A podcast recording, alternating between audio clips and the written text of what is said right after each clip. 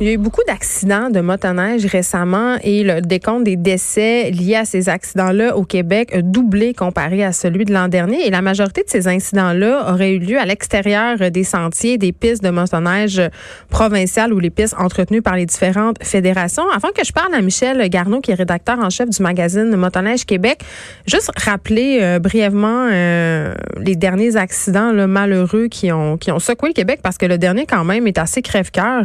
C'est une mère de 5 enfants qui allait se marier avec son conjoint l'été prochain, en août.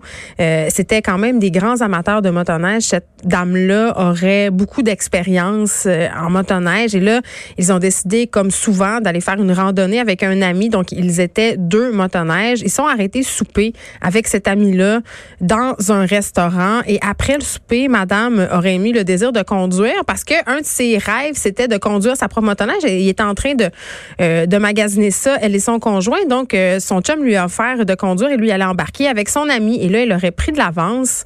Elle était en avant de son conjoint et de l'ami du couple et ils l'ont retrouvée à un moment donné, vers 1h20, près d'une courbe très prononcée. Ils ont trouvé tout d'abord ses bottes de motoneige. Elle a foncé dans un arbre. Ils ont trouvé son corps un peu plus loin. Cette dame-là est décédée d'importantes blessures. Elle a subi une opération. Malgré tout ça, on n'a pas réussi à la sauver.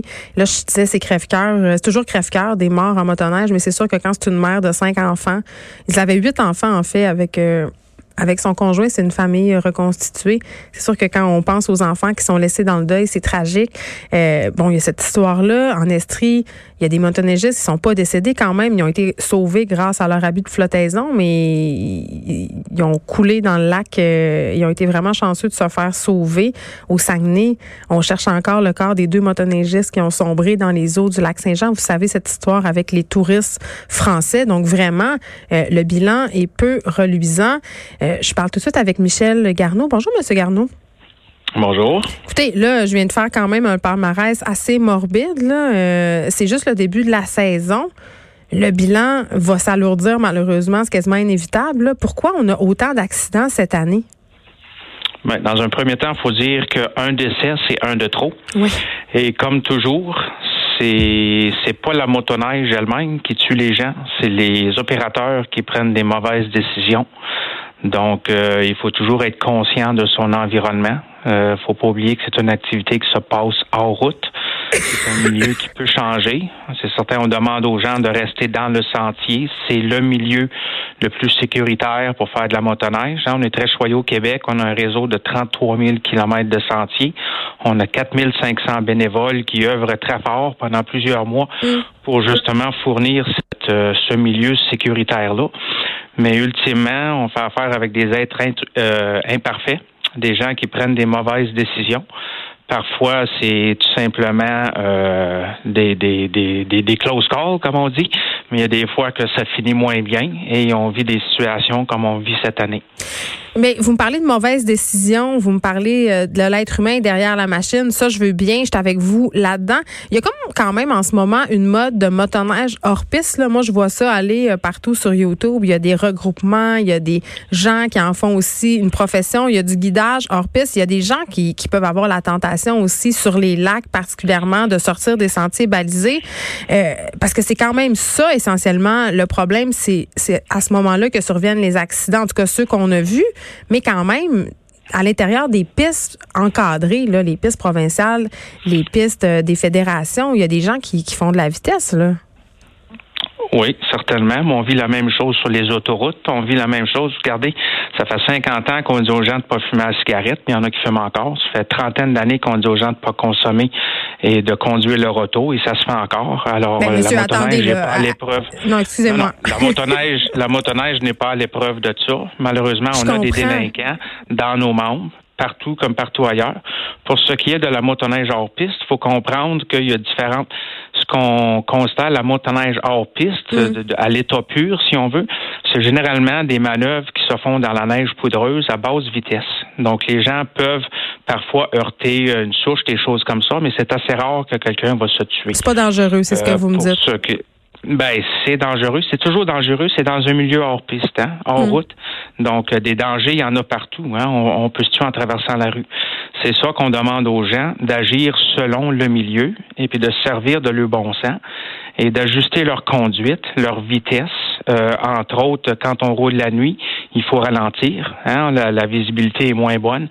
S'il y a de la poudrerie, il faut ralentir. Ça fait de nombreuses années qu'on dit aux gens de pas déroger des sentiers balisés sur les lacs. Mais je suis fatigante. On a vu ce qui s'est passé dernièrement. Vous allez me trouver fatigante, M. Garneau, mais je trouve quand même, tu sais, de dire il y a des gens qui fument depuis 50 ans, il y a des gens qui boivent au volant. Tu sais, c'est un peu un sophisme dans ce sens où, tu sais, il y a quand même des campagnes de sensibilisation, il y a quand même des moyens qui sont déployés sur les routes où on circule avec des voitures. C'est pas la même quantité de monde qui circule là, quand même. Là. Quand on parle de motoneige, il y a une culture de vitesse et d'alcool. Je viens du Saguenay, je l'ai vu, j'ai grandi là-dedans.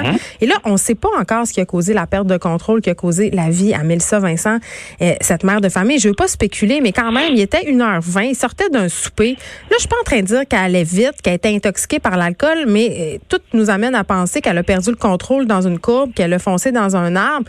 C'est quand même un problème, l'alcool, la vitesse. C'est présent dans beaucoup trop d'incidents. Il n'y a pas de patrouilleurs sur les pistes. Ils sont 3, tu sais. Oui, mais vous savez qu'une motoneige n'a pas un cerveau, hein. Elle va à la vitesse de la personne qui l'opère.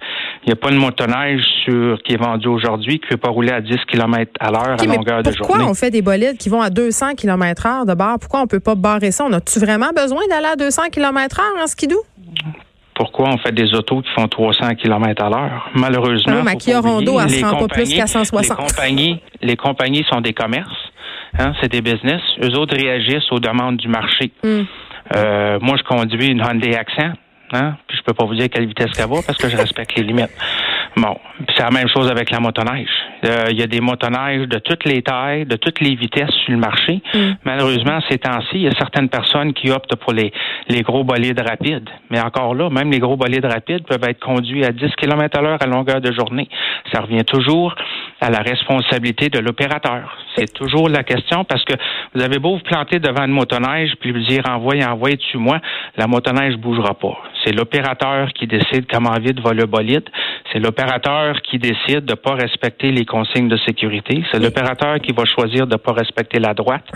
Donc, mais je comprends, je le comprends, là, vous le répétez depuis le début, là, c'est la personne derrière le volant le problème. Ben, c'est la vérité universelle, malheureusement. Ben, oui, c'est peut-être la vérité universelle, mais une autre vérité, c'est que moi, si je suis dans le bois avec mon skidoo puis que je sais qu'il y a 2 patrouilleurs de la SQ par 800 km², ben, je sais que je peux faire ce que je veux. Donc, qu'est-ce qu'on fait pour sensibiliser les gens, c'est-à-dire qu'ils prennent leurs responsabilités eux-mêmes, parce que visiblement, on n'a pas assez d'effectifs pour contrôler ça?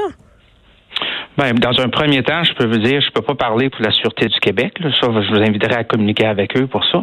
Je peux vous dire que pour la Fédération, on a plus de 1200 patrouilleurs bénévoles qui circulent dans les sentiers. Pour ce qui est de la sensibilisation, moi, je suis rédacteur en chef du magazine. Je peux vous dire que sans exception, dans toutes les revues, il y a des promotions de sécurité. On envoie des posters au club. Si vous allez voir sur notre site web, c'est tapissé de messages de sécurité. On a tourné des capsules sécurité avec Bertrand Godin l'année passée, qui touche justement sur tous les thèmes majeurs, donc la sécurité sur l'eau, la sécurité aux traverses de route et tout ça. À un moment donné, là, je reviens un petit peu à mon refrain, là, mais c'est que les gens, à un moment donné, ils prennent des mauvaises décisions. Hein? Surtout comme sur les lacs, ils ont l'impression... Ben exactement. On a parlé pendant combien de temps là, qu'il fallait rester sur les sentiers balisés. Ça fait 20 ans que je travaille à la Fédération. Ça fait 20 ans qu'on tape sur les mêmes clous. Puis encore aujourd'hui, il y a des gens qui choisissent de faire à leur tête et de débarquer des sentiers. Mais vous attendez quoi comme résultat? Mais en tout cas, j'espère que des histoires...